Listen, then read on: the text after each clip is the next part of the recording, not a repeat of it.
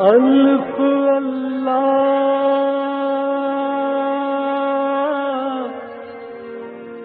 چمبے بوٹی میرے من وچ مرشد۔ لائی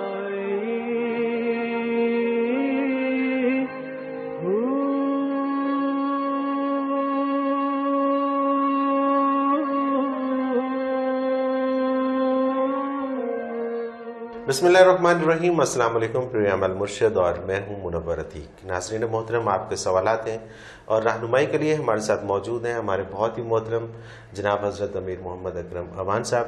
آپ سلسلہ نقش بندیہ اویسیہ کے شیخ ہیں، مترجم قرآن ہیں، مفکر قرآن ہیں، شیخ ہیں، شاعر ہیں، ادیب ہیں، بہت سارے حوالے ہیں آپ کے تعارف کے۔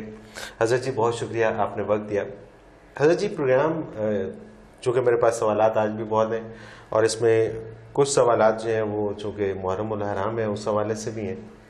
لیکن عید سے کب جو ہمارا پروگرام نشر ہوا تھا، اس میں ایک سوال تھا حج اکبر کے حوالے سے۔ اور اس جو پہلے عید سے پہلے جو حج ہوا، وہ حج اکبر ہی کہلایا کیونکہ جمعے کو حج تھا۔ تو ٹی وی چینلز نے بھی حج اکبر چلایا۔ لوگوں کے مجھے بہت سارے فون بھی آئے۔ وہ مزید شاید اس میں کچھ تشنگی باقی رہ گئی۔ آپ نے فرمایا تھا کہ حج اکبر جو بھی حج ہوتا ہے، وہ حج اکبر ہی ہوتا ہے۔ لیکن لوگوں کا، لوگوں کو شاید یہ ابھی تک واضح نہیں ہوا۔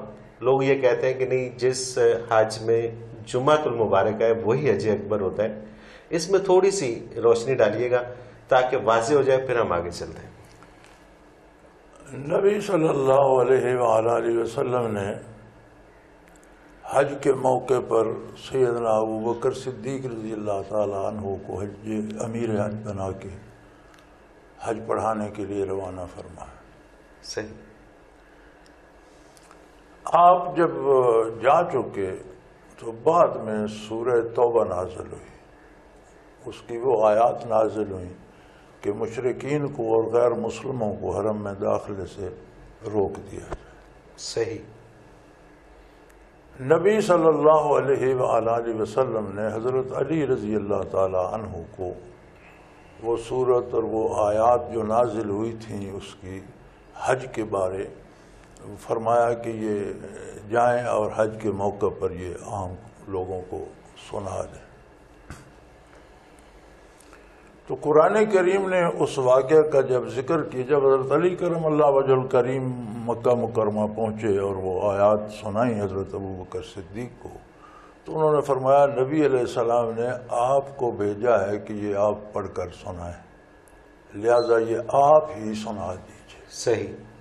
کیونکہ حضور نے آپ کو بھیجا ہے تو باقی حج تو میں پڑھاؤں گا اور یہ آیات آپ سنا دیجیے۔ بالکل چنانچہ انہوں نے حج کے خطبے کے موقع پر وہ جتنی مخلوق وہاں جمع تھی انہیں وہ آیات سنا اس واقعہ کا ذکر کرتے ہوئے قرآن کریم نے فرمایا یوم الحج الاکبر۔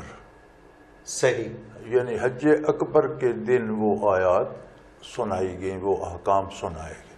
سبحان اللہ حسن اتفاق یہ ہے کہ اس حج کے دن جمعہ بھی تھا۔ اچھا صحیح۔ یہ ایک محض وہیں سے یہ جو محض ایک۔ اتفاقی بات ہے۔ صحیح ہے صحیح ہے۔ یہ اس وقت نہیں۔ اور تمام مفسرین کرام جو متقدمین ہیں۔ صحیح۔